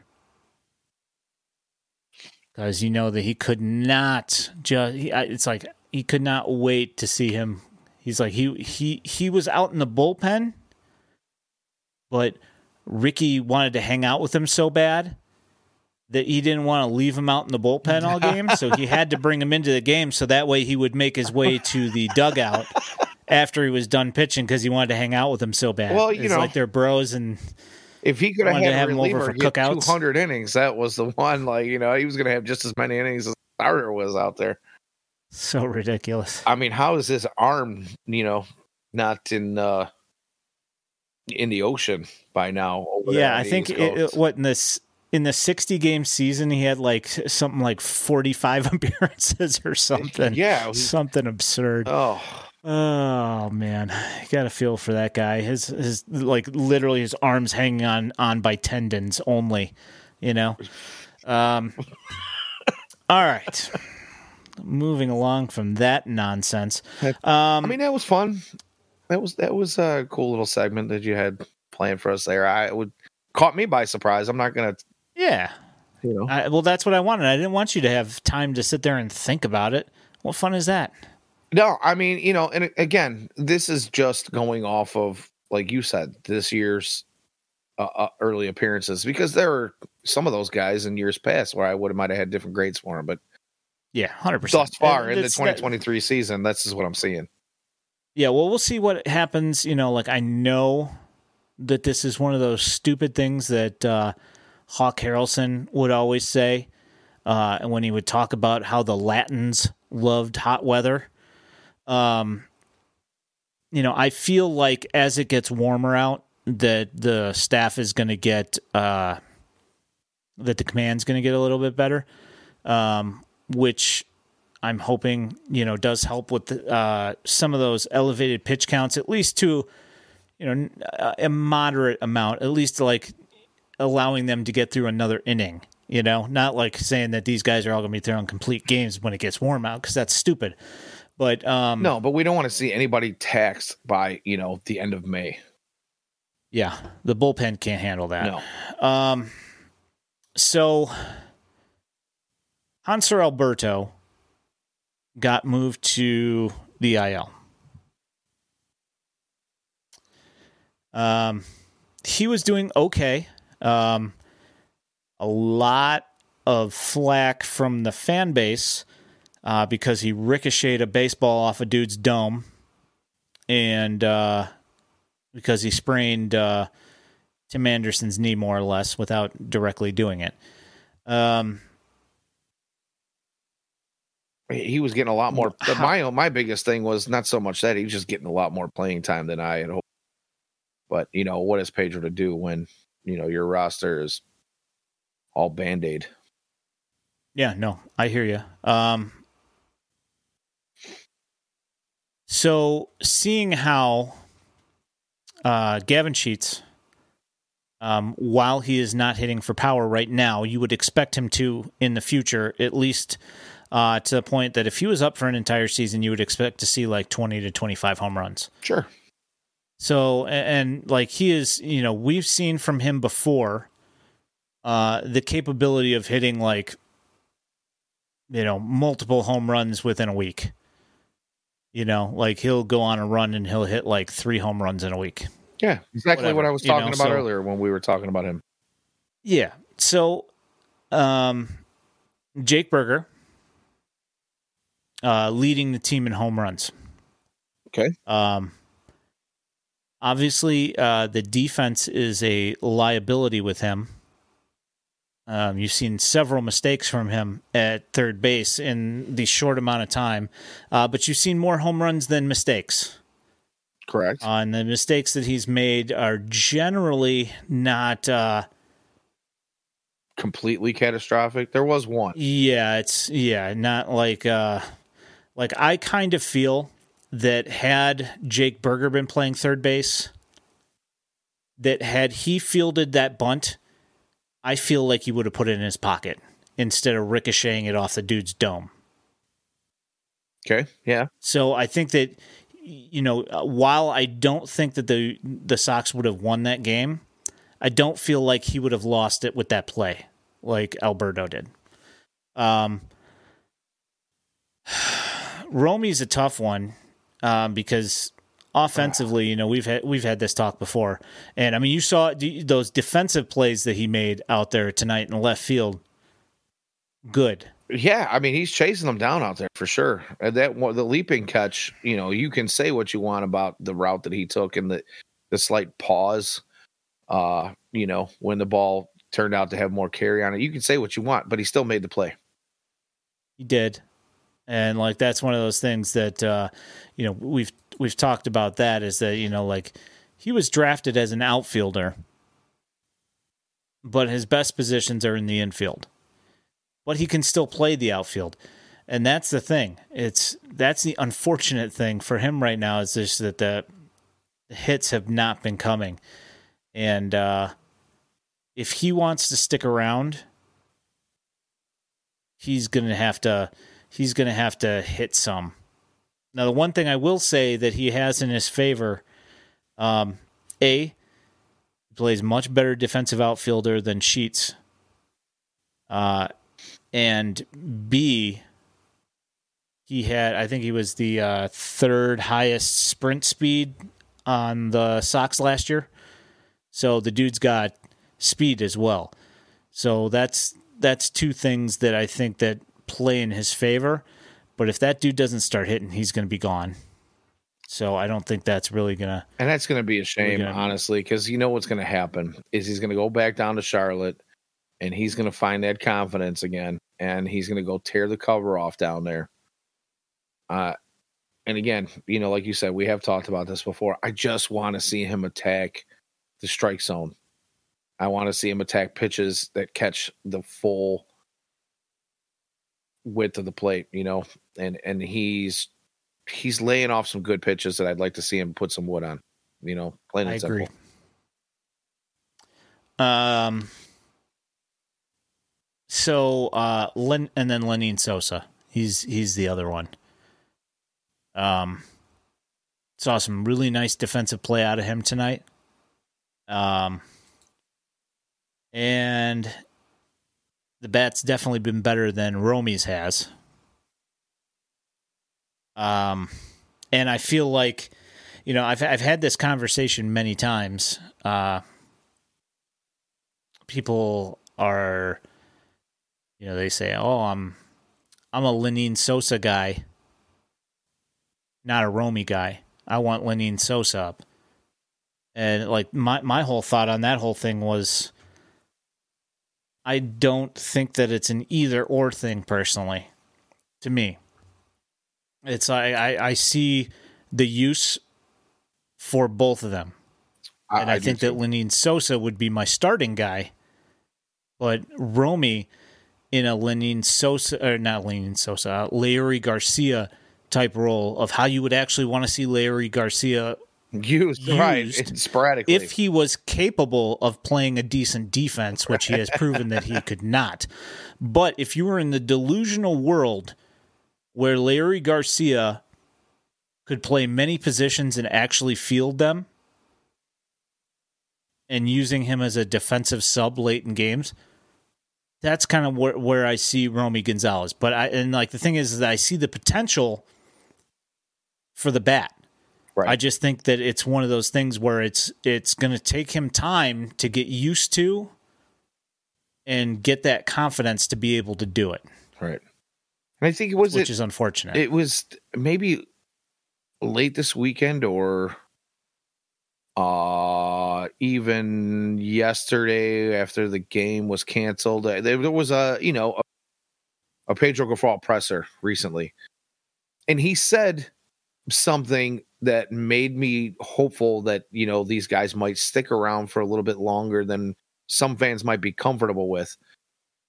But he he said that you know he's seeing some good things out of both of these guys, and he wanted to remind everybody that development does not stop when you come to the major league ball club.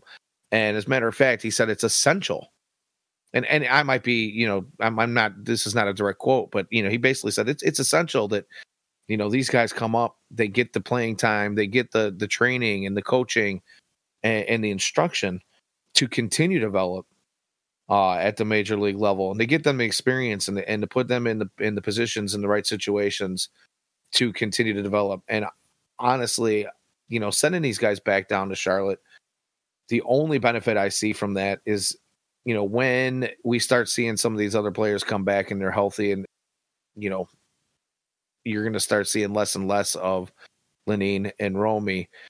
The only reason I could see to send either one of them back to Charlotte is to continue to get them playing time. But uh, in the meantime, you know, as long as there's space for them, I would imagine that, at least my hope would be that, you know, this organization and this coaching staff is smart enough to allow these guys to you know kind of work through their growing pains because we've seen both of them do damage at the, the lower levels throughout the minor leagues uh it's not without possibility that they can't do the same thing at the major league level so you know i personally have the patience to uh, wait this thing out and and see them do their things. But you know, I don't know about the rest of the White Sox fans and White Sox Twitter. so there's a lot of them already calling for these guys. Yeah, that's that's unfortunate. Uh, I feel you know. Well, I mean, Lenyn Sosa less so. Um, I, I'm fairly certain most of uh, White Sox Twitter would love to see Romy Gonzalez just. Oh, they've all put you know, wrote him off at this point. Yeah, which is unfortunate. I I, I think that uh, in the you know, if given the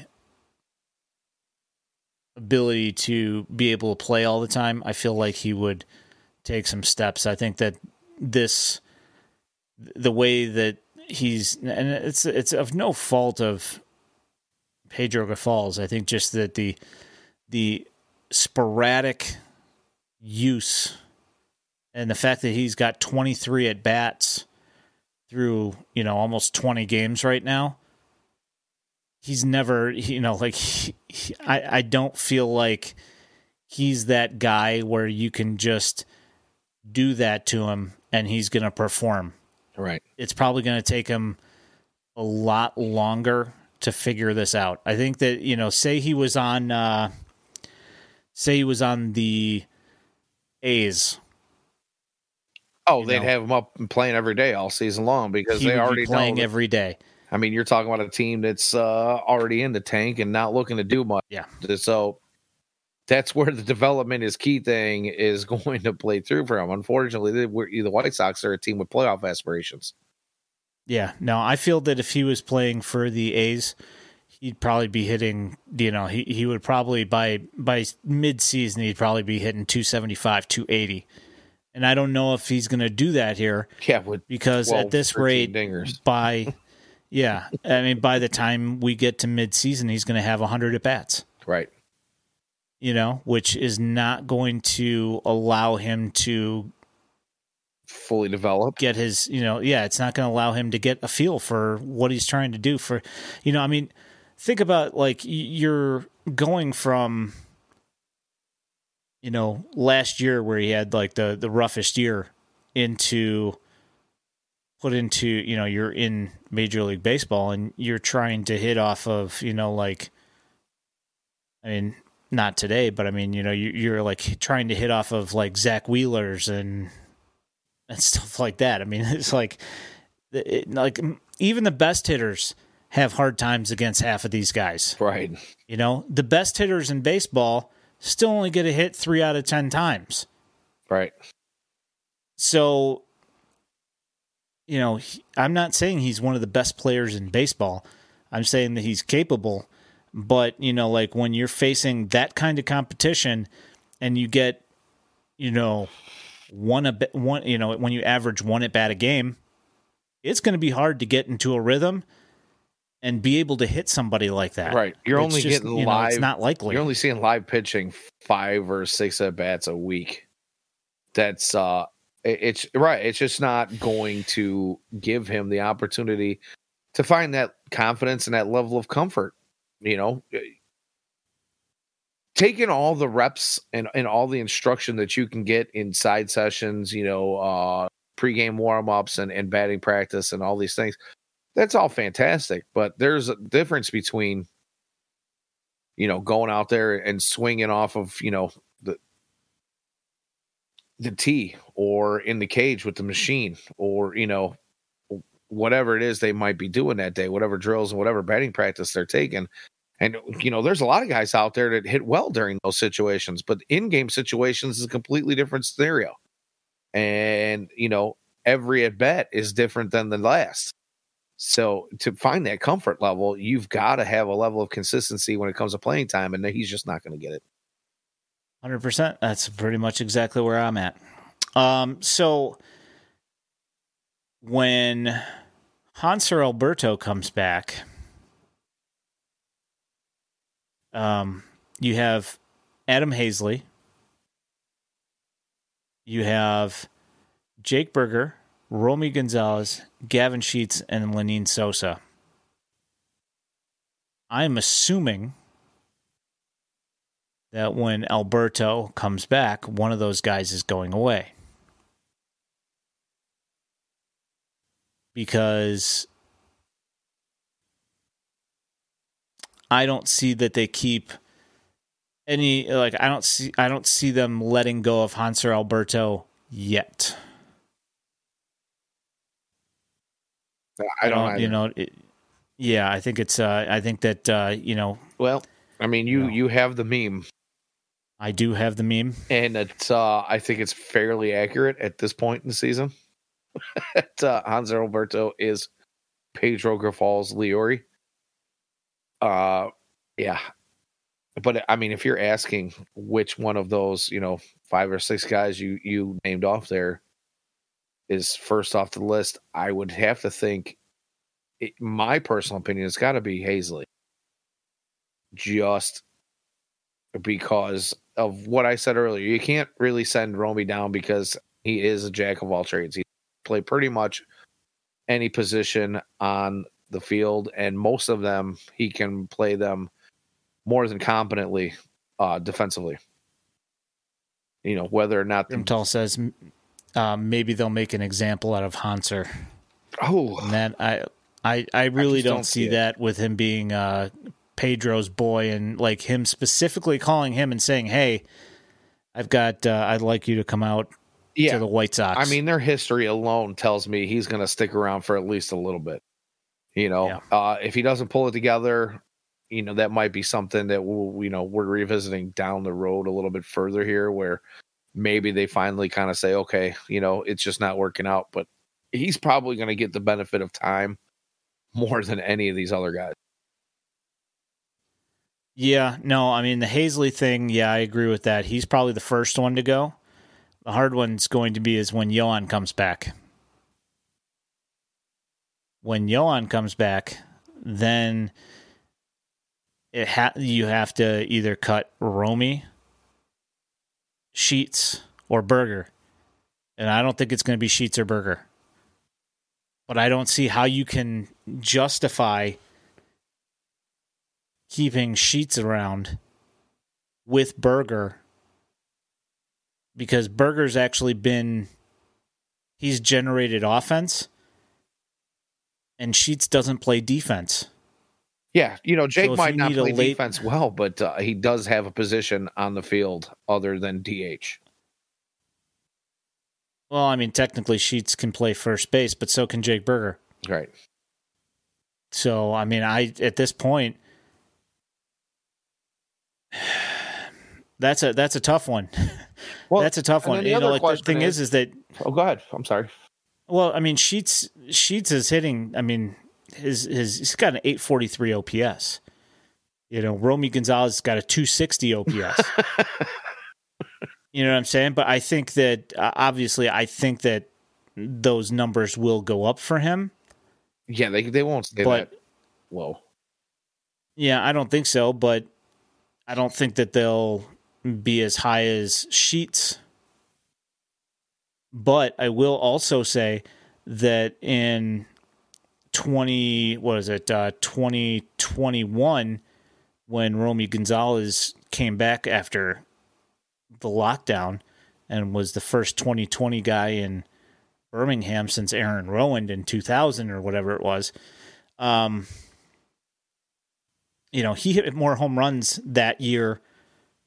I think he had something like 10 less home runs that year than Gavin Sheets had his entire minor league career.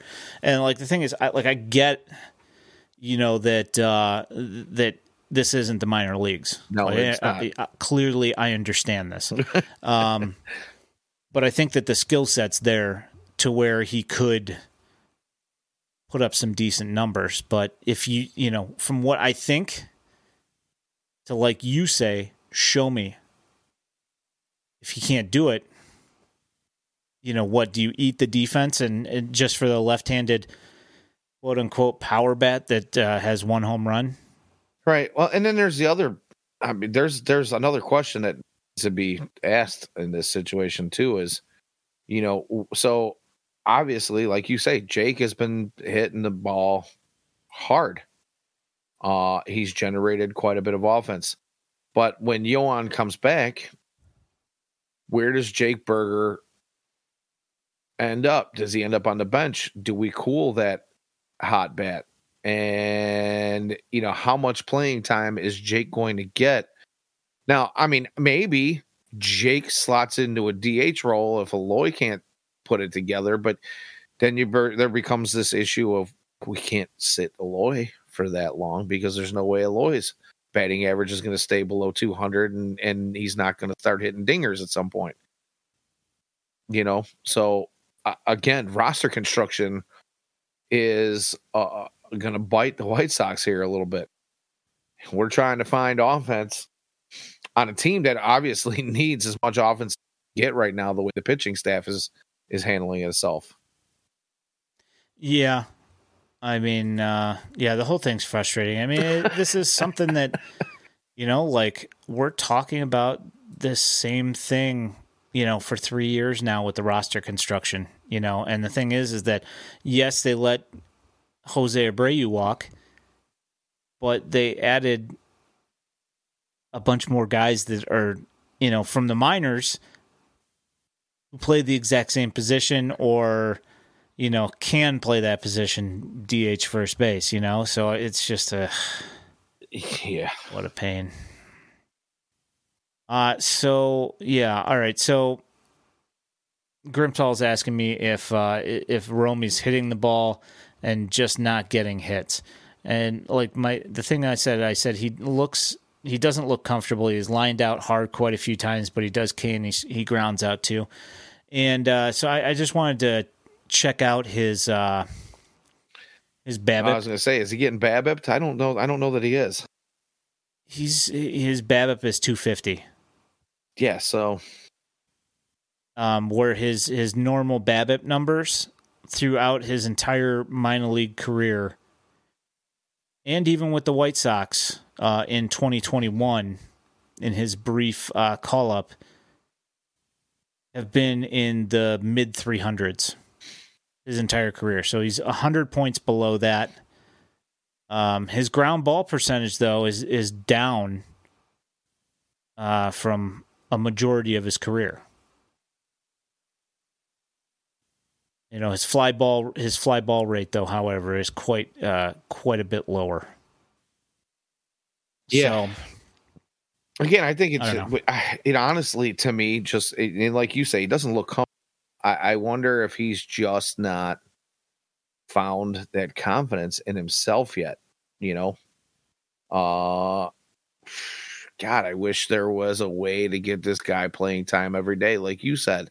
Let's get him Triple A. There you go. Let's get him. That's it. Yeah. The you only know? thing is, is you know, I, I he's already shown that he's got all the confidence in the world, and it's a matter of giving him the confidence that he needs to, you know, in the playing time that he needs to build that confidence. That just show him what other people see in him that he is probably more than capable of hitting major league pitching. Uh, I will say last year his AAA numbers not good. No, that's true. So uh, he had a couple of games where he was pretty decent. Um, but the problem was is that it was a really abbreviated stay. It might be not a bad. It probably would be a good thing for him at this point, looking and seeing what his numbers are. It would probably be a good idea to send him to AAA to get him back up and rolling, you know, and then try and jumpstart him. So when he comes back up, because I assume that they will probably bring him back up at some point uh, due to some injury or another, you know, yeah. that he can just kind of get in and, and continue going. But the, see, here's the problem is that while he's doing that kind of thing, Lenyn Sosa's been here and he's hit those home runs or hit, hit that home run. And he's got base hits, and he's playing decent defense at second base, and he can play shortstop as well. You know what I mean? Right. Yeah, I do. I do. He can't. He, so it's like if they send him down, well, maybe he doesn't make it back up. Maybe he does. I don't know. It's it's just kind of one of those things that, uh, and you know, it's like this for every, you know, every guy. There's but, a lot uh, of what ifs surrounding. You know, and the reality is, is, I mean, these are all questions that are, are, are legit questions. But if the core of this roster stays healthy and does the things that they're supposed to be doing, uh, these guys are they're bench players. You know, if Tim Anderson comes back healthy from his knee thing, you know, in, in two or three weeks from now, and Yoan Moncada's back uh, doesn't become a season long issue. You know, now we're we're we're looking at maybe one of the two of them sticks at second base. You know, right now that looks like it would be Lenyn. but you know, I think Elvis Andrus is probably going to be that guy that's going to earn himself the extended look there as well too before somebody says, "Okay, you know what? It's time to sit down."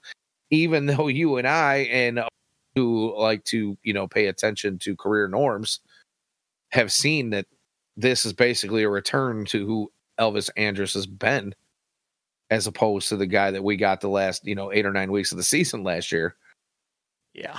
Uh but again, I think he's probably going to get that extended look before you know anyone else. In reality, maybe both of these guys might be better off where they're getting extended playing time down at AAA. It's it's a it's a tough decision. I don't well, envy see, Pedro Grifol and having to make these roster moves and and you know work through it with uh with the rest of the staff, but oof, what is it? I, I you you look like you have that look. I know that look. You've got some witty uh info for us there. It's not witty. It's no, just, no. I mean, uh, I should say the, smart. The problem, the the problem is, is that you send Lenyn and Romy hacking back to Charlotte. They've hacked the roster in Charlotte with 30 year olds. Yeah. You know? So then now you've got Erik Gonzalez there, who's been okay. You know, I mean, he hasn't been terrible. Um, he's done a pretty decent job there. Uh, but Yolbert's there. Laz Rivera's there. Not that, you know, whatever. I mean, he's a decent little player, but, you know, he's, he's, you know, he's not like one of the top guys. But then you know, like, and then you've got like that that outfield's a right mess, right? Um, so no, Laz Rivera is not thirty seven. Um, yeah, maybe twenty seven. I don't even think maybe I don't twenty seven. Is he that old? Yeah, I should say he's of, he's uh, been in the system for a while. I didn't he think has. he was that old. Um, but I mean he's 27. I mean, I feel like Lenyn's been in the system maybe? for like 30 years and he's still a kid. you know? Yeah, he's tw- oh, he's 29. Oh, Laz is 28. Okay, all right. Yeah, he's 28 until uh until uh September. All right, all right. Um and you know like let's be clear here is that Laz is a he's an org depth guy. You know, like um, the only way that he's making it to the major leagues is if four other people die. Um, unless he goes on an absolute, you know, like the the most hot hottest of hot streaks to ever be hot. Yeah, and then even That's then, only how do you trust it when you're talking about a guy who's up on 29? So, Grimtall says, "Damn, we wasted his prime too." oh man. All right. Um. that's that's Yeah, that. but uh, um, to uh, talk about something awesome uh, yay! th- that's uh, and this this one is going to make you particularly happy. okay, Uh, tonight, uh, Yoelqui Cespedes two walks. Uh, the reason why that is uh, important, uh, we do not have baseball cards tonight. Actually, I opened up some some packs with Colton earlier, but uh, I do not have packs tonight. Uh, probably next week. Um, I'll probably open this this box next week, and I'm actually I'm going to. I was going to try and go today, but I didn't get a chance to. I'm going to go to Card King and go and grab me some cards. yeah, I was looking at picking up a Chrome box, possibly from uh, a 2022 Chrome box of all. Believe it or not. So- Sweet. Um, yeah, awesome. Um, so uh, anyway, uh, before I got sidetracked, um, Yoelqui Cespedes uh, has a 26% walk rate right now. Yeah, I mean that does make me happy. Last year, I want to say that he had a 4% walk rate. I'd have to go back and look again, but I think it was like a 4% walk rate. So his his uh, pitch selectivity way up. The one thing that is that I'm not happy with is that he's still striking out a bunch. Uh, he sure is. So th- that's that's unfortunate. Like the the thing is, is that I you know with him not being as aggressive and getting more walks, he's really good at hitting bad pitches. He is like, uh, I mean, for lack of a a better uh, comparable, um, and this is going to sound really stupid, but uh, Vlad Guerrero I knew it. I knew you know, like how he how he would hit a sh- a ball off of his shoe tops and hit it 500 feet. Yeah, That's exactly what Yoelqui does. And the thing is, is that that's not a strike, but that's what he hits well. So he needs to find like some sort of a happy medium, I think, because he's so good at hitting crappy pitches that he should try and figure out exactly where that is and hunt that pitch only. You know, as far as like uh pitches that he'll swing at.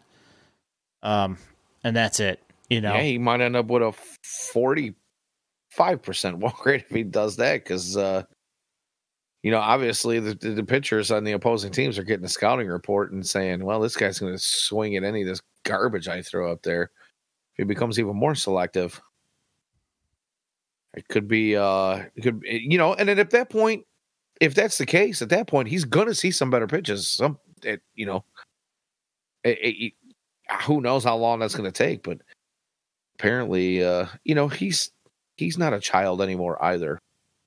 No, he's not. And you know, and the thing was is that, you know, other than the name recognition, like realistically, it's not anything for the White Sox. You know, it's like what, No. two and a half million dollars or whatever. Right. So I mean, realistically it's not like any big deal if they lose two and a half million dollars. I mean, granted, would they have liked to him for him to turn into uh Cespedes? Of course they would. Well, I don't know if But if he doesn't- possible. He's like a foot shorter than his brother. Maybe Yeah, not that well, much, you know, but- I mean, Kirby Puckett was okay. I'll just you know Oh, throw you that know, out there. I mean, was- granted, Hall of Famer outlier, but I'm just saying that short guys can hit. Uh, the problem is, is that the bat to ball is just not nearly as good as Kirby Puckett uh, or even Yoenis Cespedes. Um, uh, Yosimar Cousin. Did you see I- that signing? I did. I did. Uh, I'm intrigued. I wish I knew a little bit more about the guy. but uh, I'm definitely intrigued. Another Cuban international, Yeah.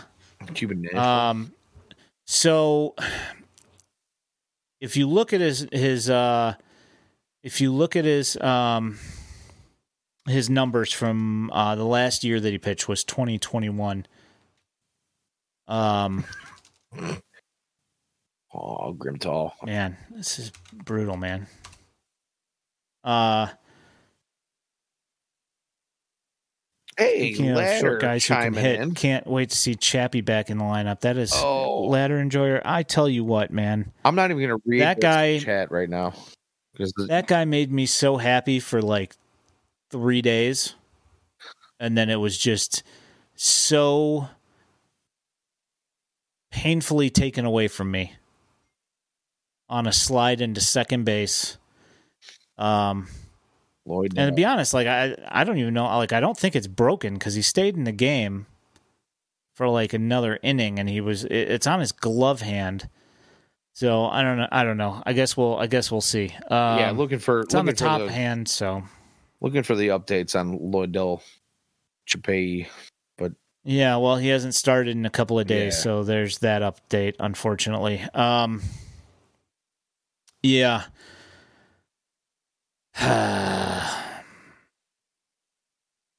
Yeah, anyway, uh, yeah. So uh, Yosimar Cousins, uh, a cousin. Um, so the the book on him apparently is that he was like one of the top pitchers in Cuba, and he was very outspoken about wanting to get a contract in uh, Japan or Korea or whatever and uh, go make money. And apparently, uh, the Cuban uh, team was afraid that he was going to jet and defect um, at the Olympics, so they didn't put him on the Olympic team. And after that, his numbers tanked, and um, then he requested to uh, be able to go out and sign elsewhere, and so he did with the White Sox, and uh, it was two million dollars for a two-year uh, major league contract. So the good thing about that is that it's not international money, so you don't have uh, a twenty. What is he? Twenty six year old, I think. Uh, twenty. I think he's twenty six. 26 or 27. Uh, you don't have a guy that's that old eating up your international money. Um, so I don't know. Uh, we'll see when he gets here. I don't. I haven't heard. Um, my apologies. Uh, I haven't heard anything about when he's uh, coming to the White Sox or whatever, or like what their plans are for him, or anything like that. So uh, I don't know. I guess we'll see. Oh, I don't hear you. I did Did myself in again. Yeah. Ha. Ah, you know, over here ripping haters and coughing. I'm muting myself for this. it's, it's the old cough button. Uh huh. Yeah. No. I, I, I. My question for him is: Is I, I'm. Is there any difference between international pool money and uh, major league contract? Because you know he defected what a couple of years ago now. I, he's not. A No, yeah, there is a difference. There is a big difference. So he, Um, yeah. How does an process go for him? so I think that the so I think that the the issue was is because he was trying to get his uh the okay for him to sign here. Um that it took a while for him to uh to be able to to sign, but because it's a major league deal, it, he shouldn't have to wait for like uh, all those ta- like they're not going to wait for all those tax laws. It's more like uh Oscar Colas type deal, you know, where like he didn't want to, you know, he didn't want to sit around and wait. Although I guess he did, didn't he? Uh, yeah, of, Colas uh, did, a guy actually. who bypass who Colas bypassed missed, uh, that for the taxes. Over a year. Yeah, I'm trying to think of who uh for went the uh there's a guy that that didn't hold that didn't sit around and uh play in the DSL. Oh, uh, Colas didn't play in the DSL. No, but he, he missed. just us. didn't play. He he didn't. Yeah, but I all. think that that was. Yeah, I think that was because he had to uh, wait for his uh, his deal to post, and it didn't post until January. That's Okay, what it was. All right. Yeah, it wasn't that he waited for uh, taxes. He just couldn't sign until such and such a time, if I remember correctly. Anyway, um, Yeah, it's But yeah, all all that so stuff is that's- kind of very confusing to me. I'm I'm sure, and I've read, you know, so many different articles and explanations, and it's still. I mean, you got to be a tax lawyer uh, to uh, to get through some of the information on how some of this stuff works. The rule books on all this stuff is it's quite involved. It's that you can't ma- you can't get that bonus in the United States, or you have to pay the United States taxes. Right. So they stay in the Dominican, so they get their bonus there, pay m- uh, far less taxes, keep more money, and then they come over the year after that where they're making minor league money now instead of their bonus. Right. So, I mean, it makes sense for them so they can establish that generational wealth for their families and whatever, you know, which is awesome, you know, fine. Um, just the issue being that uh, because they jacked around with the uh, the dates that people can sign, that it like eats up an entire year. And when you've got a guy like Colas who is not going to sit in the Dominican and like go through and you know learn how to speak English and whatever and do all that stuff he's going to jump levels. It do, it doesn't really make as much sense. So I don't know. Um, we'll see we'll see where he ends up. Uh, I assume that they'll probably uh, fast track him you know since it's a 2 million dollar 2 year deal they're not going to let him sit in the minor leagues. Either they're going to sign him and they're going to see what he's got in AAA and uh, if he gets to a certain point where it looks like he's going to be worth something, they'll bring him up and maybe they'll throw him in the bullpen, um, or maybe they'll just cut cut their losses. You know, I mean, it's two million bucks. You hope that you get lightning in a bottle. If you don't, you don't. Right. Um, we'll see. I mean, but he's got uh, you know he's got 95 miles an hour plus plus uh, a plus slider, and then yeah, I think he throws a curveball and a change as well. So, I mean, it's worth taking a risk on for two million bucks. I mean, two million bucks is you know, when you're signing a free agent, it's nothing. So, um, Let me ask you a quick question. Like, Yeah. uh, how many people do we? How many people are you seeing in the chat right now on your end?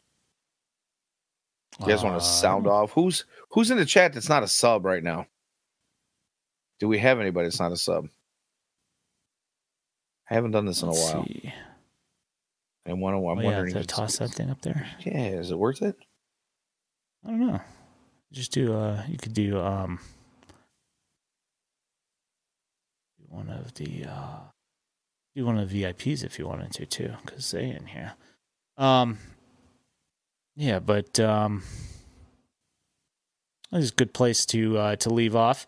Uh, I talked about like uh, I think a couple of at least a couple of the major stories and interesting things going on. Um, Let's go ahead and just throw it out there and see who gets it, huh? All right. I got to uh I don't know, we got to do like one of them uh have like a some sort of a a minor league thing here. And I got to get Dan Victor on here so we can uh chit chat and have fun with all that stuff. It sounds like a good idea. I have to talk to him. Um White Sox Daily uh, dot substack dot com. You can find uh, this podcast. Uh, you can also find, oh, look at that. Danny Miller, WSD, gifted one sub. Thank you, sir. Uh, and who is it? Ah, it's a pusher. How you like that? Hey, all right. There you go. Congrats, Pusher Robot. Uh, you have a great night. Um, uh, at Daily White Sox on Twitter. Um, we have Facebook and a YouTube uh, where you can find this stream. Uh, will be uploaded uh, this uh, later on tonight. Um, at iEskridge on Twitter. Uh, Danny's at Danny Miller WSD. Um, thanks for coming and hanging out in the chat. Thanks for uh, talking to us and giving us interesting info. Um, if you haven't had a chance, go go check out our guest spot on the on the old Yes. Locked on Sox pod that we uh, were guests last week on. How many times? Yeah. What day was that? Was that Friday? Thursday. Thursday. Well, I think it dropped Friday. Yeah, it came out on Friday. So we're yeah, me and Danny were on uh, Locked On Sox with uh, our buddy Nick, uh, Nick Morowski from uh, Good Guys Talk Back, um, and obviously Locked On Sox. Um, yeah, that was a good time. Uh, go check it out. Good conversation. Um, yeah, so uh, until next week. Uh, next week we'll definitely have some cards to uh, to open. Um, definitely some prospect stuff. Hopefully, we can finally get uh, you know an Oscar Colas, which we haven't gotten one yet. For crying out loud, um, and uh, hopefully we can get an auto. Other than Benjamin Bailey, who got DFA. um, so, anywho, uh, yeah, thanks to everybody that uh, came and hung out. Uh, for myself, Ian Eskridge, and my co host, the Danny Miller. You guys have a great night. Thanks. Bye.